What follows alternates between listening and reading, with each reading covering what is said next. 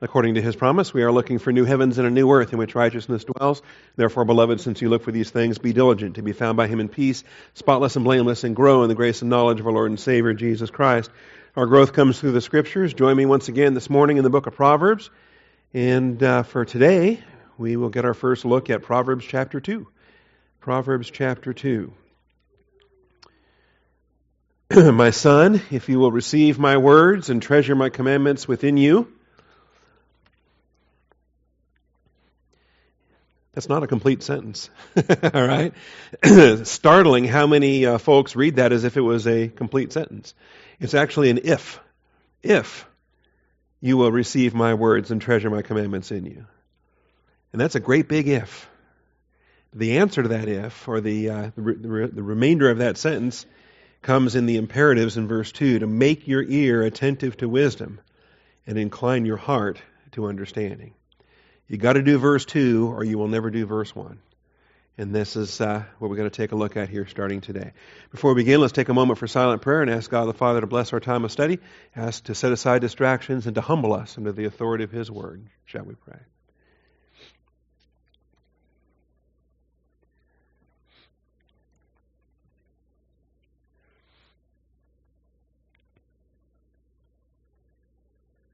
Most gracious Heavenly Father, we do thank you for the truth of your word and the blessing we have on this day. Father, thank you for the rain outside and the, the reminders, Father, of your faithfulness. As Scripture says, you send forth the rain to water the earth, to replenish it. And Father, in like manner, you send forth your word, and your word will not return void. That includes on this day. You are sending your word on this day to these people. And I thank you for these brothers and sisters that have assembled together. We ask for your faithfulness to shine forth. And Father, uh, produce fruit within each one of us, Father, thirtyfold, sixtyfold, a hundredfold, all that you desire. We thank you, Father, in Jesus Christ's name. Amen. All right, Proverbs chapter 2. Again, the if statement from verse 1. And uh, I think, did we talk? Yeah, we did. We, we wrapped up everything we were looking at last week at the end of chapter 1. And uh, the security that we have, he who listens to me shall live securely and will be at ease from the dread of evil. All right, which gets us now ready for chapter 2. My son, if you will receive my words and treasure my commandments within you, then, if you want to do that, make your ear attentive to wisdom and incline your heart to understanding. For, if you cry for discernment, lift your voice for understanding, if you seek her as silver and search for her as for hidden treasures, then you will discern the fear of the Lord, and you will discover the knowledge of God. For the Lord gives wisdom. From his mouth come knowledge and understanding. He stores up sound wisdom for the upright. He is a shield to those who walk in integrity, guarding the paths of justice, and he preserves the way of his godly ones. Then, all right, um, I'm stressing a lot of these expressions because this is the nature of the passage. This is the nature of um, how we build upon what God does with us with the Word of God. But it starts with our humility. It starts with our attitude to receive the Word implanted. Then, then, then, then, all these consequences will start to line up. All these consequences will start to be provided for. Um, we got to keep first things first, and then let God handle the things that follow. Seeking first the kingdom of God and His righteousness, then all these things will be added unto you. And if we, we cannot confuse the priority as God has laid it out. If we try to take shortcuts, if we try to circumvent the process, we will never reach the outcome that uh, God has designed here in His Word. All right, well, that's about enough, I think, on that. We're going to take uh, down through really the first nine verses, I think, as a unit, and then uh, we'll proceed from there uh, verses 12 and following to see who we get delivered from. We get delivered from evil men in verses 12 and following. You'll notice to deliver you from the way of evil, from the man who speaks perverse things. Um, and once we pick on the men long enough, I think, then we get to the strange women in uh, verse 16. All right. And there again is another purpose clause to deliver you from the strange woman. So we have to deliver you in verse 12 and to deliver you in verse 16 and uh, we're equal opportunity deliverers on this in terms of the uh, the evil man and the strange woman. And we get down through the end of that in verse uh, 20, and then the chapter ties together very nicely in verses 21 and 22, the same way chapter 1 ended, the same way so many of these proverbs end, with the recognition that there's a contrast. There's the way of righteousness and there's, there's the way of wickedness. The upright and the blameless in verse 21, compared to or contrasted with the wicked and the treacherous in verse 22. And it lays it right out there and says, Choose you this day whom you will serve. Pick the road you're going to take. And uh, obviously, the road we want to take is the road of wisdom. All right. Just uh, start off with a fresh outline now and a fresh chapter. Point one Parents can urge and admonish, but children must personally adopt the humble attitude to receive the word implanted. Parents can urge and admonish, but they cannot force.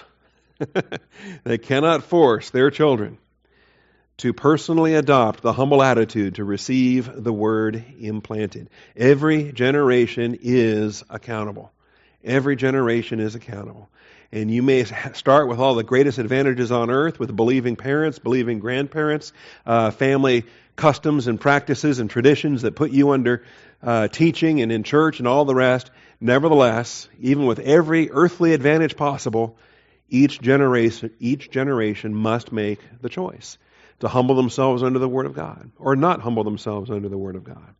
Every generation is accountable. And we see the uh, pleading, we see the parents, uh, even back in chapter 1, you might remember verse 1 Hear, my son, your father's instruction, do not forsake your mother's teaching. And uh, parents can urge, parents can admonish, parents can command, parents can set the example. But at the end of the day, the children still have to either respond or not respond. And ultimately, they're responding to the Lord. They're responding to the Holy Spirit. They're not responding to the parents. Parents are the tools, parents are the instruments.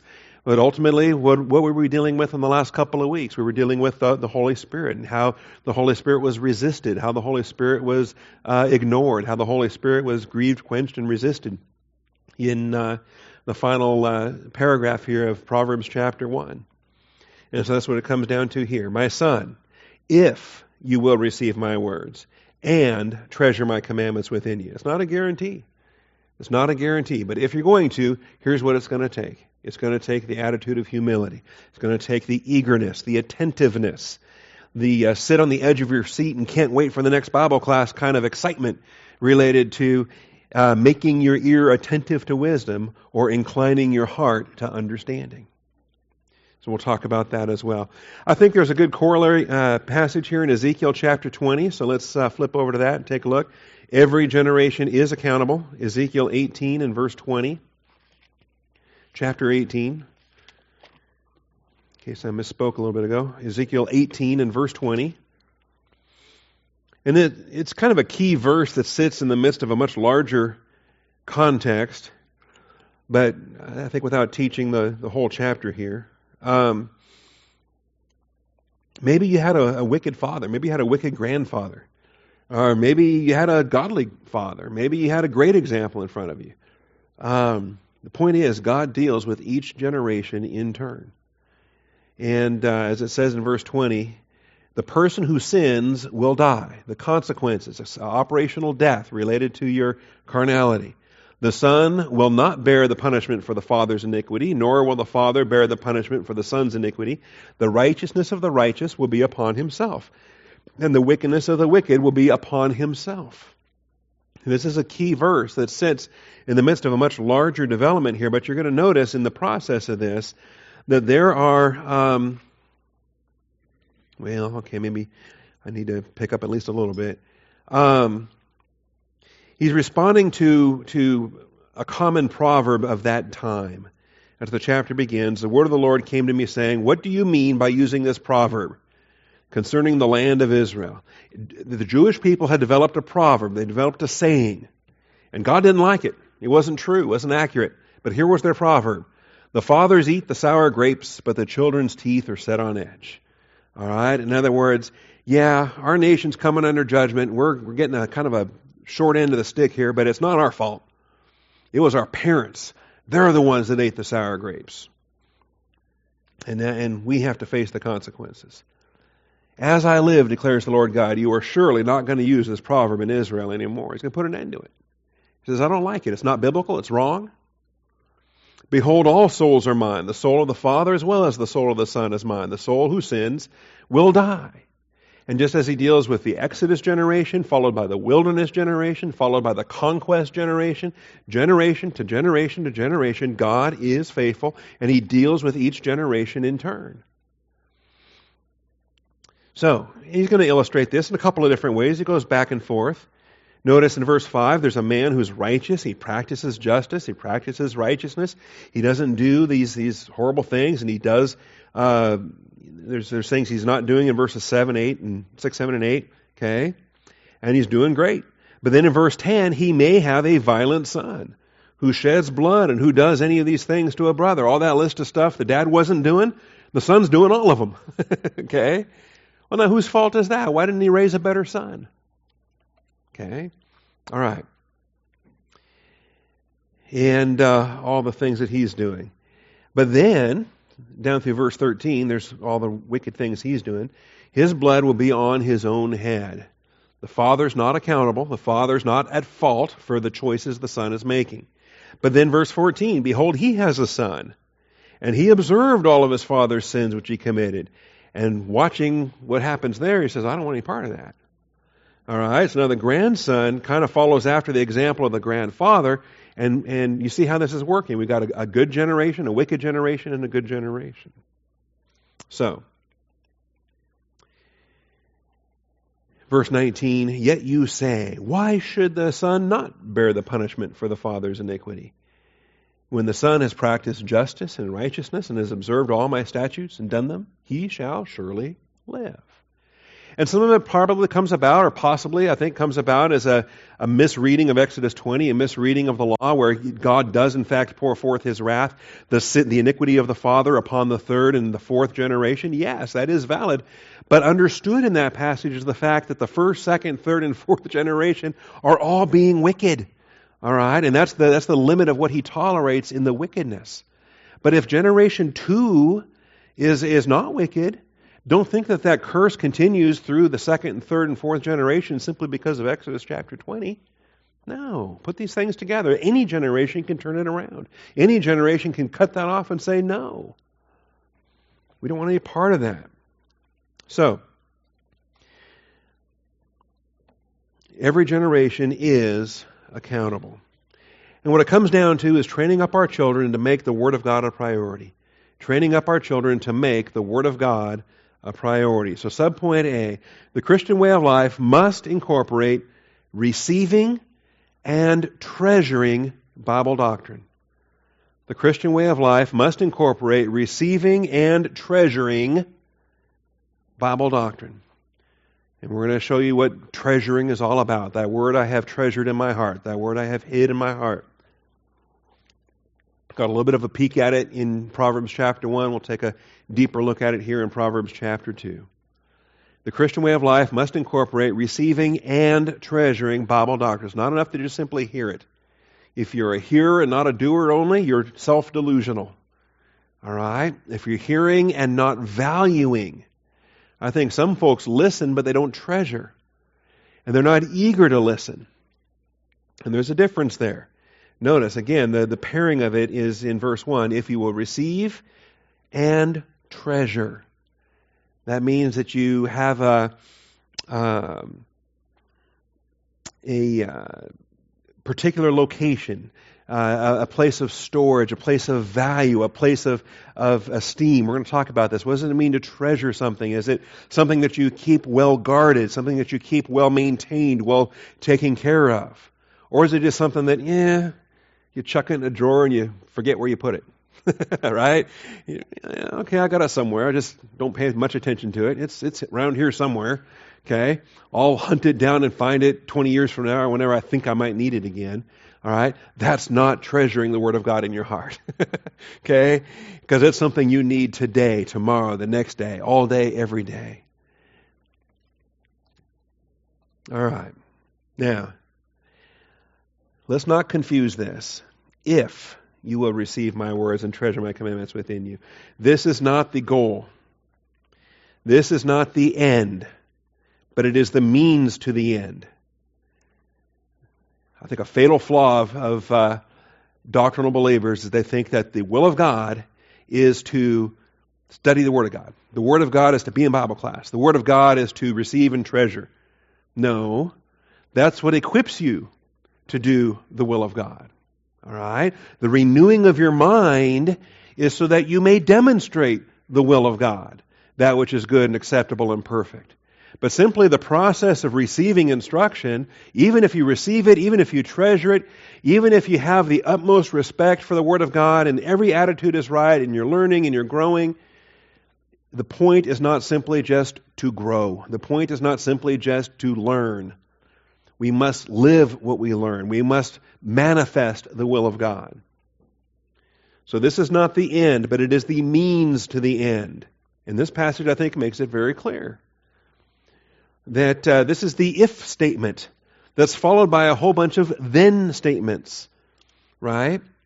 And even the um, the make your ear attentive to wisdom and incline your heart to understanding that is not even a those aren't technically aren't even the then statements. They're simply the imperatives to tell you how to accomplish the ifs. The ifs have then statements and then statements come in verse 5 then you will discern the fear of the lord. Then uh, discretion will guard you. Then you will discern righteousness and justice. Then uh, they will deliver you from the way of evil, from the evil man. Then uh, they will deliver you from the strange woman, from the adulteress who flatters with her words. Then you will walk in the way of good men. All right, there's a whole lot of thens in this chapter. None of them are possible if you're not under teaching, if you're not under the authority of the Word of God. What I'm saying is, Bible class isn't the end of the story. It equips you to go forth and bear that fruit. It equips you to go forth and, and uh, achieve every then that this passage talks about. The fruit that we bear, the results that are achieved. This is not the end, but the means to the end, according to this passage.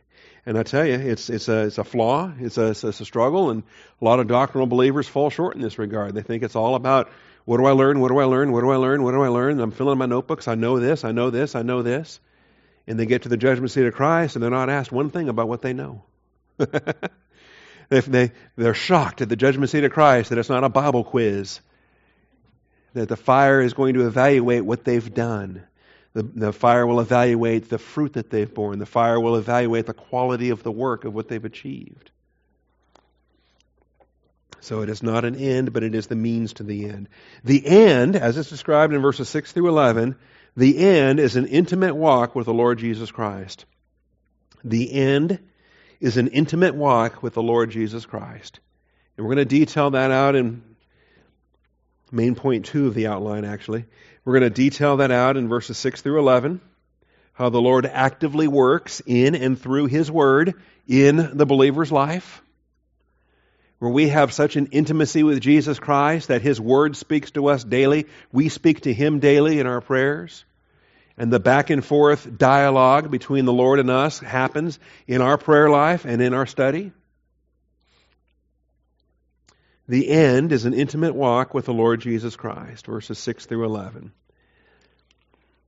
And I like the, uh, the for that begins that. For, by way of explanation, the Lord gives wisdom, and from his mouth come knowledge and understanding. He stores up sound wisdom for the upright. He is a shield to those who walk in integrity. This is, this is the intimate walk that we have with Jesus Christ. And we're very well protected. We're very well led. We're very well guided. He guards the paths of justice. Don't we want Him doing that as we're walking through the, the conflict? He preserves the way of His godly ones. This is what we want. This is our intimate walk with Jesus Christ. Then you will discern righteousness and justice and equity and every good course. We are so intimate with Jesus Christ. We're like minded with Him. We have His perspective on things that we look at.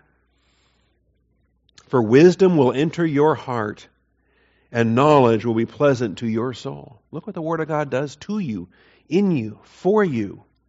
The benefit of what happens here. Discretion will guard you. Understanding will watch over you. This is the value of, of walking with the Lord day by day. This is the value of letting the wisdom from Proverbs and from the whole counsel of God's Word saturate your thinking to where you are now daily occupied with Jesus Christ, fellowshipping with the Father and the Son. So, we will detail that under main point two, as the Lord actively works in and through His Word in, uh, in believers. We're still uh, introducing the chapter here in these first couple of verses. So don't confuse the, um, the, the, the means to the end. All right? And if you try to get to that end without the means, you're not going to get there. In all the different approaches that, that minimize doctrine. I've had people tell me, they look me right in the eye and say, I don't really go for doctrine. Uh, you, you put so much emphasis on doctrine. I think Jesus is all about love. I said, I agree. Jesus is all about love. But the doctrine of love is what teaches me that. All right? The doctrine of love is what transforms me so that I have like mindedness with Him in that love. The only way to obtain that love and to understand it and to express it and to walk in it is to do so in conformity with the doctrine of that love. That's what's going to transform me. If I'm just going to go with a light and fluffy approach and try to be lovey dovey, lovey dovey is not a, a uh, translation of agape. All right? And that's the thing. Okay? And it's just groundless. It's groundless, it's, it's, it's unanchored, it's not stable.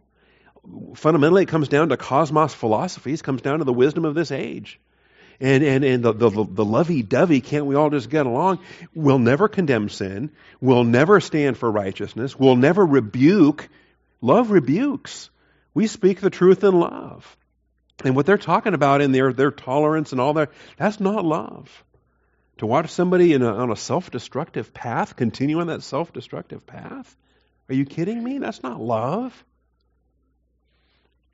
So don't confuse the means with the end. And I think um, um, there's many different snares that, that fall into this. All right.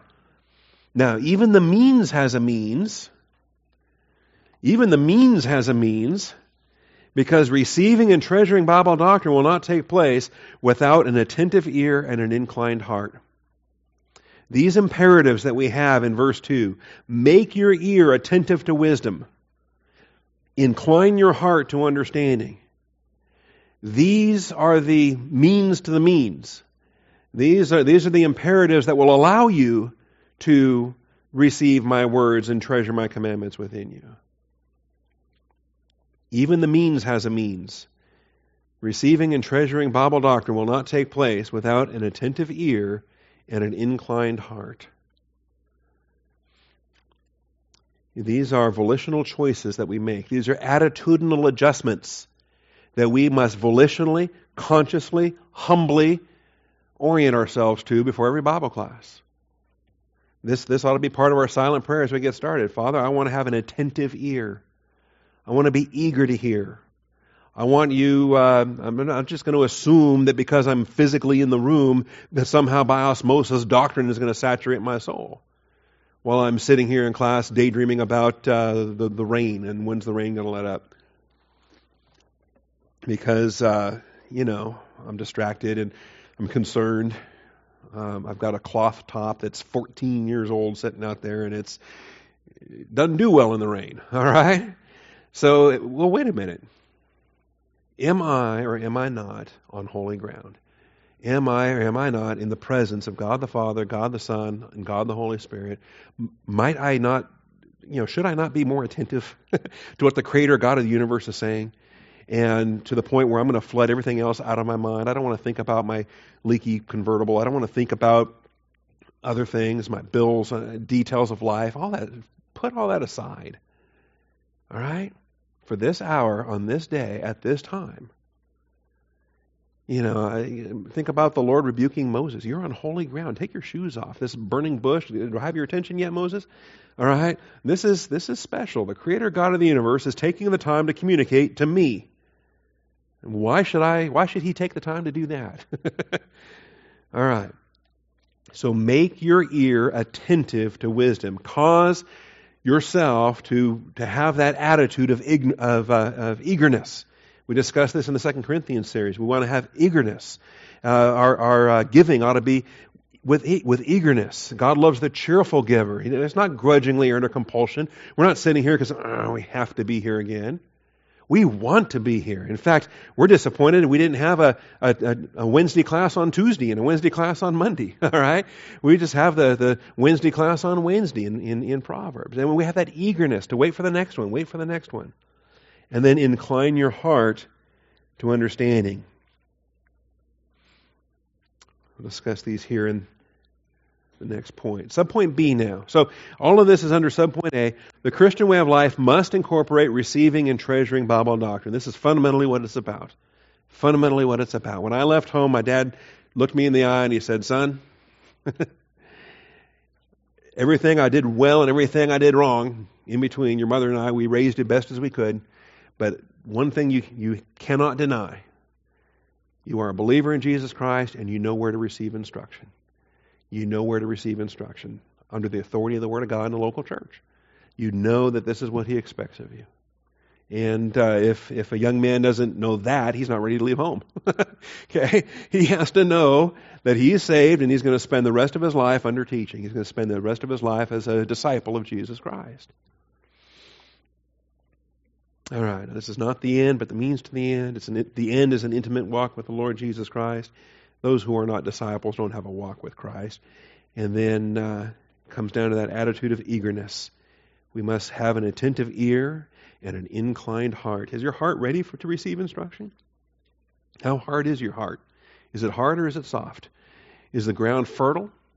You know, I mean, it's, it's all about the preparation of ground. Think about that uh, parable of the sower. You got rocks, you got thorns. What do you got there? What's the condition of your ground? It should be good soil so that you can receive the word implanted. All right. Point B now.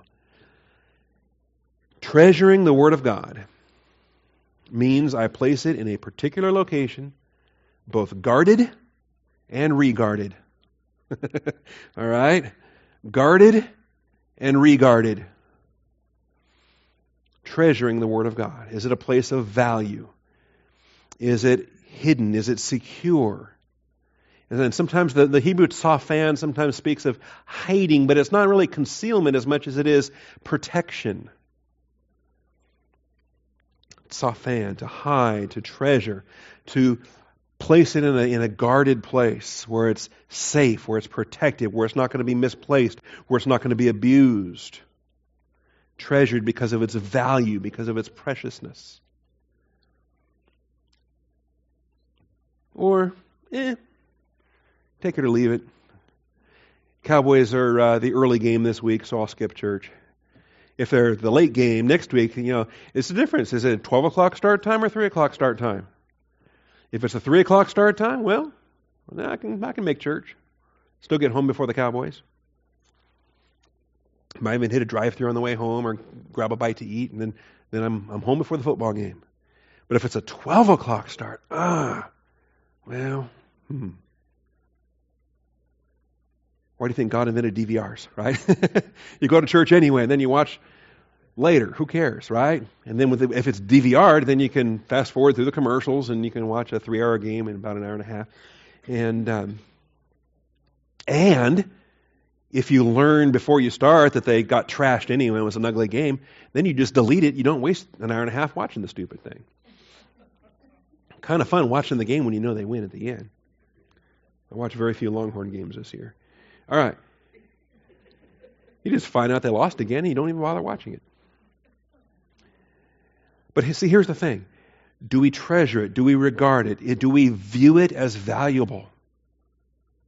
This is Tsafan. The prophet Zephaniah, by the way, is Tsafan Yahu, is the Lord treasures, or the Lord is my treasure. Different ways you can handle that. But Tsafan Yahu, the Lord treasures. And this is the verb that's employed when they're uh, hiding Moses in the basket. Exodus chapter 2. They ordered God to massacre the male children. A man from the house of Levi went and married a daughter of Levi, and the woman conceived and bore a son. And when she saw that he was beautiful, she hid him, she tsafanned him for three months. This is the verb tsafan, to hide. And beyond just the concealment of it is the treasuring, the protection, the recognition of something special. But when she could sofan him no longer, she got him a wicker basket and covered it over with tar and pitch, and then she put the child into it and set it among the reeds by the banks of the Nile. And so we see the esteem, the value, the identification that this is something special. And I'm going to hide it as long as I can. When I can no longer hide it, hmm, what do I do if I can't hide it anymore? So this gives us kind of a flavoring for the Word of God. We're supposed to hide the Word of God in our heart. Psalm 119 says, Thy Word I have hid in my heart, that I might not sin against Thee, right? Psalm 119, 11. The verb is safan. We want to treasure it. We want to protect it. Put it in a place of honor. Joshua 2, 4. Another secular example, or another, uh, see, in so many cases it's metaphoric, but here's a, here's a literal use. Joshua 2, 4.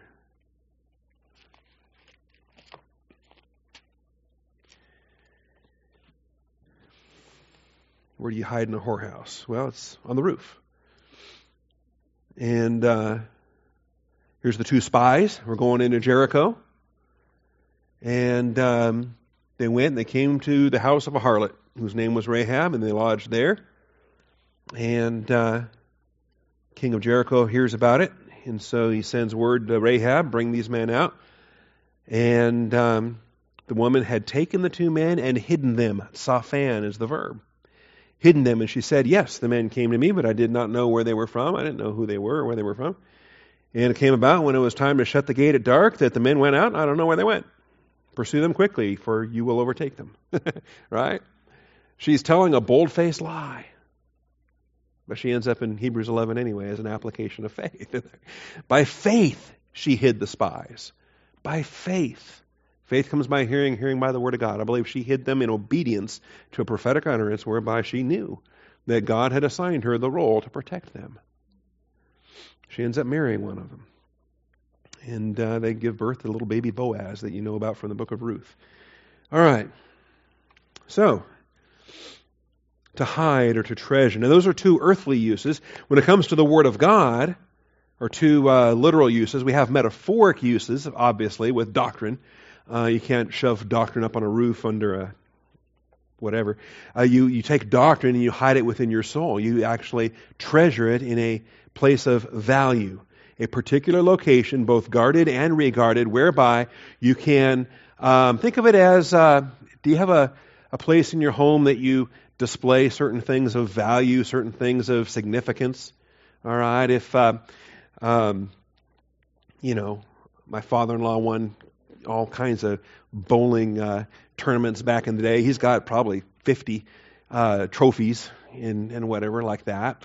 And they're on display. That's what you do with trophies. You put them on display because it represents an achievement. It represents something of value. It represents a, a something of celebration.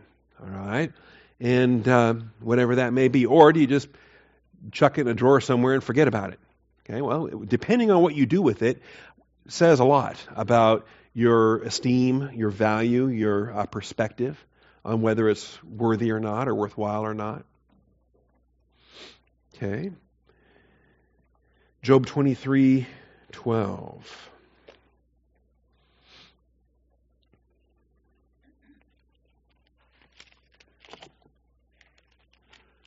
Job 23 12.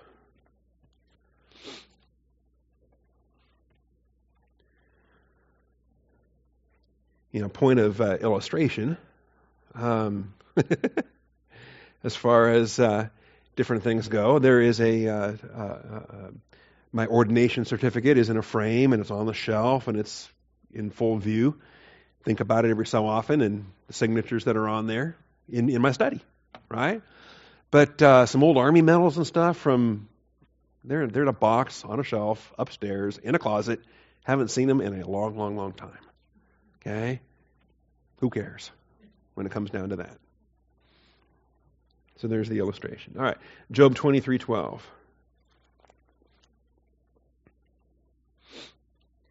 Um, part of Job's defense and different aspects of uh, how he has not been in rebellion. All his accusers are sure he's got something hidden away, but no, he's he's innocent. He's not done this or that or these other things. And um, that he's holding fast to his integrity. Verse 10 of Job 23 says, He knows the way I take. When he has tried me, I shall come forth as gold. God knows the reality. You guys can accuse me all you want, but on judgment day I will come forth as gold. My foot has held fast to his path. I have kept his way and not turned aside. There's an epitaph. Put that on your tombstone. Uh, verse 12 I have not departed from the command of his lips. I have treasured the words of his mouth more than my necessary food. There's a set of priorities for you. It is food, is it not? When we take in the Word of God and we t- don't we take it in, isn't it called eating? And yet, what's our priority? Earthly food or spiritual food? You know, some people ate earthly food based upon their consumption of spiritual food. They'd be uh, pretty anorexic and dead in pretty short order.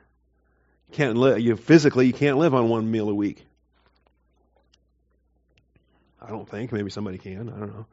But in what kind of emaciated, thin, rail thin circumstance can you survive on one meal a week? As Job says here, I have treasured the words of his mouth more than my necessary food. And how much Bible did Job have? No written canon. No written canon. All right, Psalm 83 3. Here's a fun one.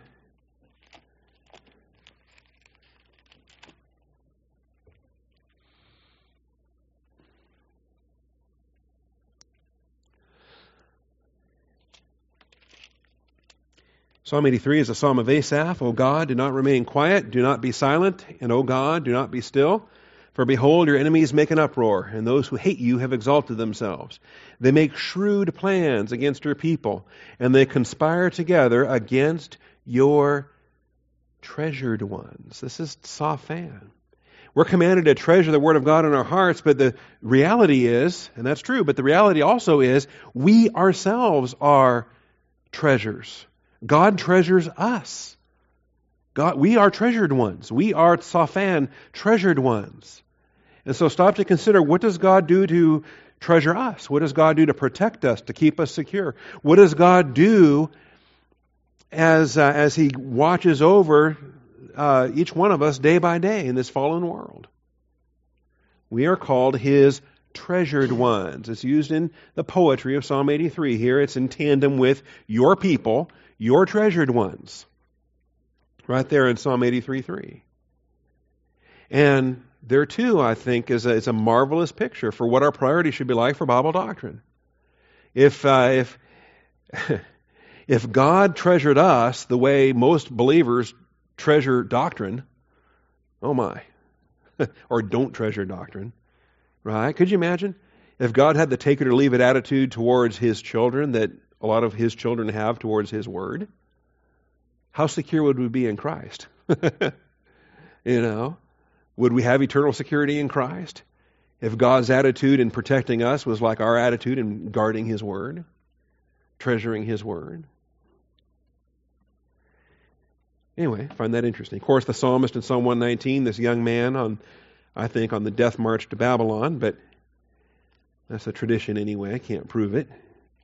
But day by day, for 22 days, he's marching to Babylon and he's cycling the doctrine in his soul. Good thing it's hidden in his heart because it's not like uh, he can just sit down and break out his Bible and have uh, you know Bible class or synagogue worship or anything like that. He's he's a slave being marched off to Babylon. Your word I have treasured in my heart. And what's the consequence? So that I may not sin against you. There's a value in having the Word of God, not only knowledge of the Word of God, the treasure of the Word of God, the humility with the Word of God, letting the Word of Christ richly dwell within you, the fellowship in the Word of God. And this is something that uh, not dusty and hidden away and in a box somewhere and you totally forgot about it. You are treasuring it, you are valuing it. And so it shapes how you think day by day. The high regard you hold for the Word of God here comes a sin temptation, and you go, no, no. Like, I, I, why would I do that? The Word of God is so precious. The Word of God is so um, special and treasured. I'm not going to do that. Are you kidding? What would that do? Just bring discredit upon the Lord is all that would do. Of course, Proverbs 2 1 is our passage today. It's going to come back again in chapter 7. Proverbs 7 in verse 1. My son, keep my words. And I'm pretty sure that that's shamar, that's to guard, to keep, as Adam was commanded to guard or to keep the garden. All right? And treasure my commandments within you. Keep my commandments and live, and my teaching as the apple of your eye. So, treasuring the Word of God means I place it in a particular location, both guarded and regarded. It's on display, it's on hand, it's in, in a very special place of honor, whereby uh, it's in my full view, it's in my awareness day by day. It's not just something I am happy to own, but I shove it somewhere where I never look at it again. Okay? That's a big difference. I think it's a huge difference. Point C attentive ears and inclined hearts. Attentive ears and inclined hearts are the attitudinal prerequisites to receiving and treasuring. They are the attitudinal prerequisites. This is the attitude you must have. You must be teachable. You must be humble to receive the word implanted. Attentive ears and inclined hearts. These are the attitudinal prerequisites. You know, if a child is eager, if a child is loves the voice of their parents, they're eager to listen for that voice of their parents, they want to be pleasing to their parents, they want to learn what their parents have to say, those are attentive ears. That's an inclined heart. Or not. All right? Maybe a teenager or another age factor of a child or another pride factor of a child, whereby they listen when they have to, they listen when they're forced to, they're not all that eager to listen. The ears are not uh, attentive. You've got to grab them by the ear and stretch it out and say, "Listen to this." and the heart is not inclined; the heart is declined, right? Reclined, something. some kind of inclined, but it's not inclined. The heart is not softened and prepared and ready and and uh, not directed towards. It's an attitudinal prerequisite to receiving and treasuring. And if the ear isn't ready, if the heart isn't ready, you might hear the words, but you're not going to treasure them. You might hear the language, but you're not going to, it's not going to be implanted, not in good soil. It's not going to be treasured. When it says, let the word of Christ richly dwell within you, that's not going to happen if you're not attitudinally requ- uh, prepared to receive that word. Because quite often, that word is going to hurt. That word is going to be convicting. That word will be a reproof, a rebuke. That word is going to be uh, something that your sin nature doesn't want to listen to. But you need it. We all need it. That's why we've got to have the attentive ears and the inclined hearts. That's why we've got to be eager to say, Yep, Lord, that's me. That's me. And we don't want to be, what do the colonel used to do? You know, shoveling it over your shoulder like that, right? you know, pastor's preaching, well, that's not me he's talking about, and they just grab the shovel and they shove it behind him to, obviously he's talking about somebody else. How about uh, an attentive ear and an inclined heart to say, yeah, he's talking to me. That's, uh, that's rebuking me. We must be eager to hear and humble to treasure. Eager to hear and humble to treasure. And that eagerness is, is this the thing. I think if, if you've lost it, if you've kind of lost your appetite, then ask Him to get it back. Ask Him to give it to you. Where do you get this attentiveness? Everything we see here is that these orders to be attentive are expected to be obeyed. In other words, it's your choice. It's how you think of it. It's how you value it. And you make that choice yourself. And if you're struggling with making that choice, ask Him to provide for that. He will give generously and without reproach. And Father, I don't seem to have the appetite I used to have. Why is that? Restore to me the joy of my salvation. Increase my hunger, increase my appetite. And just be honest with it. Say, you know, Lord, I'm kind of drifting right now. I don't seem to have the appetite I used to have. Why is that? Make it clear to me what I need to. What, what is it that's that's pushing that to the side? What is it that's that's uh, why? Is is it something else that's filling my eyes? Is it something else? Okay. we talk about um, back when I was involved in the Boy Scouts. Um, we used to we used to talk about uh, Cub Scouts that become Webelos, that become Boy Scouts, and then they, they're thriving and they're, they're working their way up through the ranks and they've gone through tenderfoot and second class, first class, and they're doing well. And all that's in front of them then is star, life, and eagle, and they're on a great track until girls. Yeah, usually it's girls or cars or something that hit, they hit in high school. More often than not, it's girls, right? And then they start looking at girls, and then it's hard to get their eyes back on the camping and the Boy Scouts and the merit badges and the and the whatever. Okay? Well, where your heart is, there your treasure will be also, right? Well, what are you looking at? What are you valuing? What is it that you've made a priority? And if there's something that's kind of come into focus, that's pushed something off to the side, ask yourself, wait a minute. Why has this come into focus over the Word of God? And it could be something that in itself is, is perfectly valid. It may not be sinful until it pushes the Word of God off to the side. And then it's become an encumbrance that so easily entangles. Okay? We've got to make sure that we keep our eyes where they need to be. And something that's, that's pushed doctrine off to the side, that's going to be an issue. We've got to have to deal with that. Psalm 90 and verse 12 Lord, teach us to number our days. We should be diligent in this regard. We should be eager in this regard. How many days do we have left? We may not have a whole lot of time left. And how many, how many days have I already frittered away anyway? Goodness.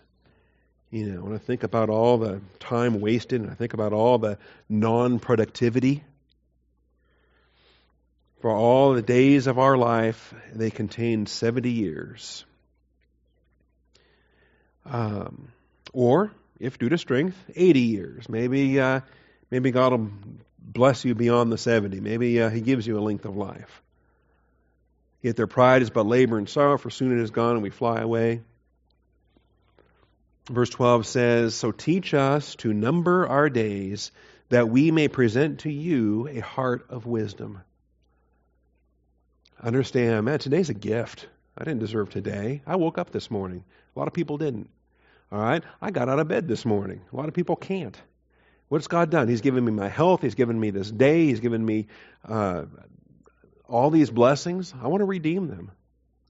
I want to. I want to serve the Lord. I want to grow. I want to present to Him a heart of wisdom. Why else are we even here?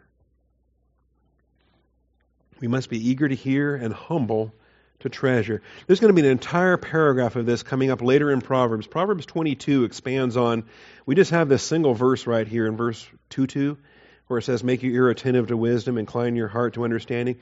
We actually have a full paragraph that I think expands on this in Proverbs 22, verses 17 through 21. gives a, a larger exposition of the idea here. Proverbs 22, verses 17 through 21. Incline your ear and hear the words of the wise, and apply your mind to my knowledge. For it will be pleasant if you keep them with you, within you, that they may be ready on your lips. See, boy, that's the biggest benefit is um, you're dwelling on it constantly. Your mind is there. You're chewing on it. You're praying to the Lord. He's talking to you. Uh, you're walking with Him. It's dwelling richly within you. And so it's the first thing from your lips. You know, it's the first thing that comes to your mind. And uh, an adversity hits or some test comes along, and man, you got a scripture right there. The Lord is faithful. The Lord is good. A stronghold in the day of trouble.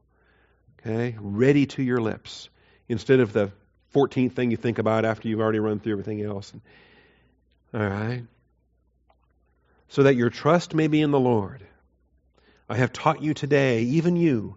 Have I not written to you excellent things of counsels and knowledge, to make you know the certainty of the words of truth, that you may correctly answer him who sent you?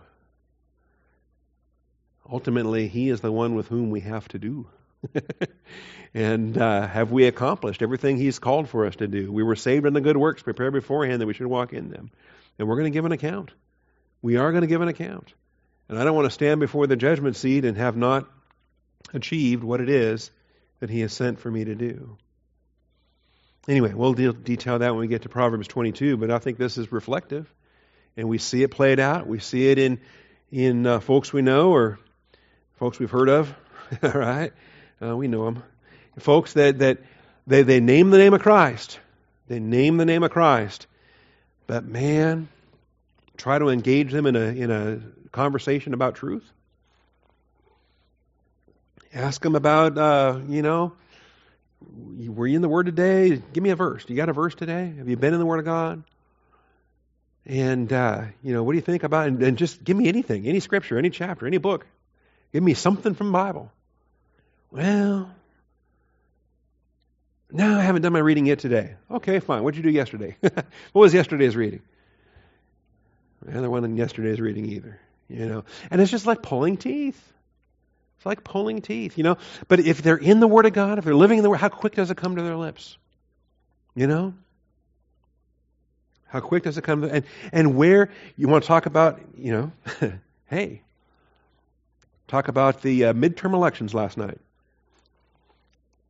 Bring up the subject, and boom, They'll tell you about uh, South Carolina, North Carolina, New Hampshire. They'll tell you about uh, Texas gubernatorial election. They'll tell you about um, you know, this state, uh, Louisiana is going to a runoff, or they'll tell you about Alaska, all the votes aren't in yet. They'll tell you about, and, and just they can start rattling off, rattling off, rattling it off.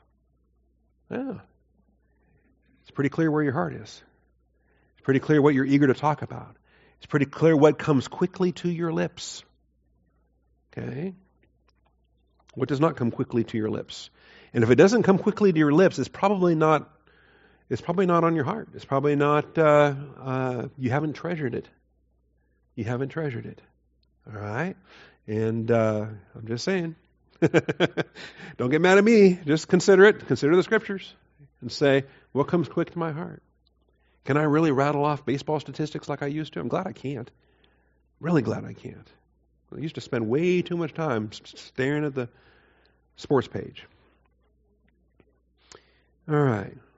So there's Proverbs 22. How about Isaiah 55 3? I like Isaiah 55. We'll be there. See, we were in 7 this week, so uh, 48 more weeks. We'll be there. Ho! Everyone who thirsts, come to the waters. Are you thirsty? There's provision for that. And you who have no money, come, buy and eat. How do I buy if I don't have money? Because somebody else has paid the price.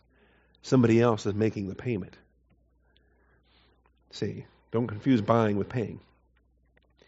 Um, come, buy wine and milk without money and without cost, because someone else has already paid that cost. Why do you spend money for what is not bread and your wages for what does not satisfy? Listen carefully to me. There's that attitude of eagerness. Eat what is good. Delight yourself in abundance. Incline your ear and come to me. Listen that you may live, and I will make an everlasting covenant with you, according to the faithful mercies shown to David. See, David's the prototype, he's the pattern. David was a man after God's own heart. Not that he was sinless, no, he was perfect. No, he was a bigger sinner than we'll ever be. But he was humble, he would repent, he would confess, Behold, I have made him a witness to the peoples, not just a type of Christ, not just the greatest king of Israel, but a witness to all mankind, a leader and commander for the peoples. Behold, you will call a nation you did not know, and a nation which knows you not will, will run to you because of the Lord your God, even the Holy One of Israel, for he has glorified you. Anyway, there's tons of stuff here. Seek the Lord while he may be found, call upon him while he is near. Oh, it's a fun chapter. This is where the word does not return void. Anyway, the main uh, point of what I put this on this slide for was verse 3. Incline your ear and come to me. Listen that you may live. We should have this eagerness to hear, this humility to receive the word implanted. We want to hear, we want to treasure, Matthew 13, 9. He that has an ear, let him hear. Why did he give you ears? he who has ears, let him hear. Why do you have ears? We used to have fun with the kids doing this, right? You got two ears and one mouth. What does that tell you? Spend twice amount, twice uh, you know amount of time listening, and and uh, about half that time speaking. God's teaching you the proportional priorities here, just based on the number of ears He stuck on your head and the number of mouth openings He gave you. There's two ears. There's one mouth. Okay. Why did He give you ears?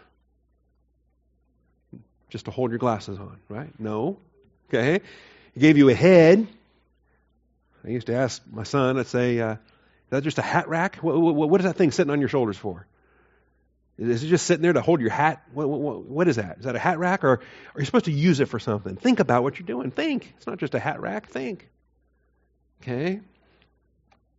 And ears are more than holding your glasses on. Ears, you're supposed to listen.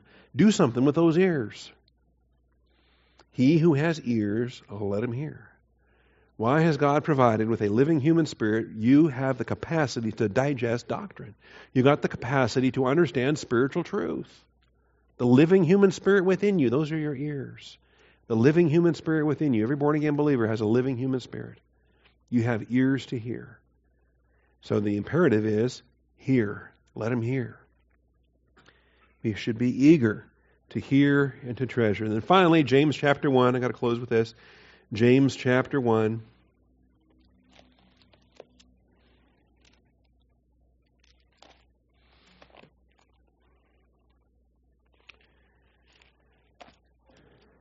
Verse 19 and verse 21.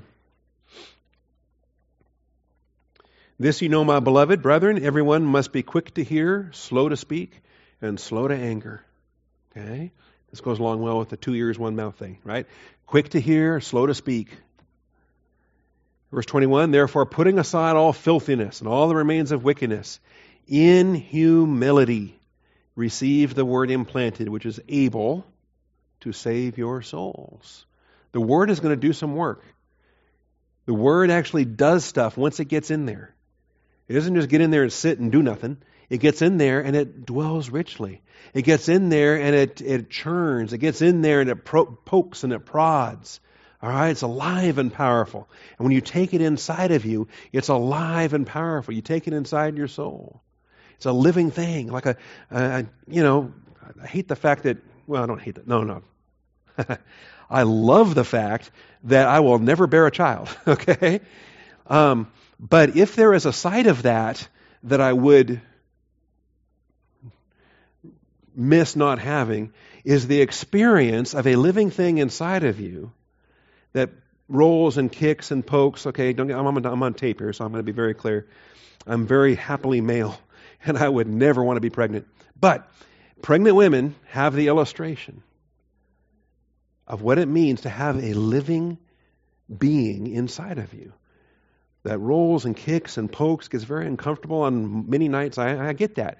But that's what the Word of God does, right? The Word of God kicks and pokes and gets very uncomfortable and keeps you awake at all kinds of nights. Yeah. And it's supposed to. Let the Word of Christ richly dwell within you. Because your pastor's not following you around seven days a week. But doctrine is. All right? The Word of God goes with you in your soul. All right. Thank you, Father, for your truth. Thank you for your faithfulness. Thank you, Father, for the Word of God that is alive and powerful, and that we do take it within. We, we hear it, we treasure it. And as it is implanted, it's in humility that it's implanted. And Father, it dwells richly, or it's supposed to.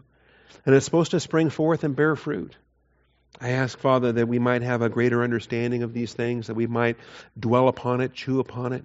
Let it come alive even as we study how it comes alive so we might live it, Father, in a manner that reflects your design. And I thank you, Father, in Jesus Christ's name. Amen.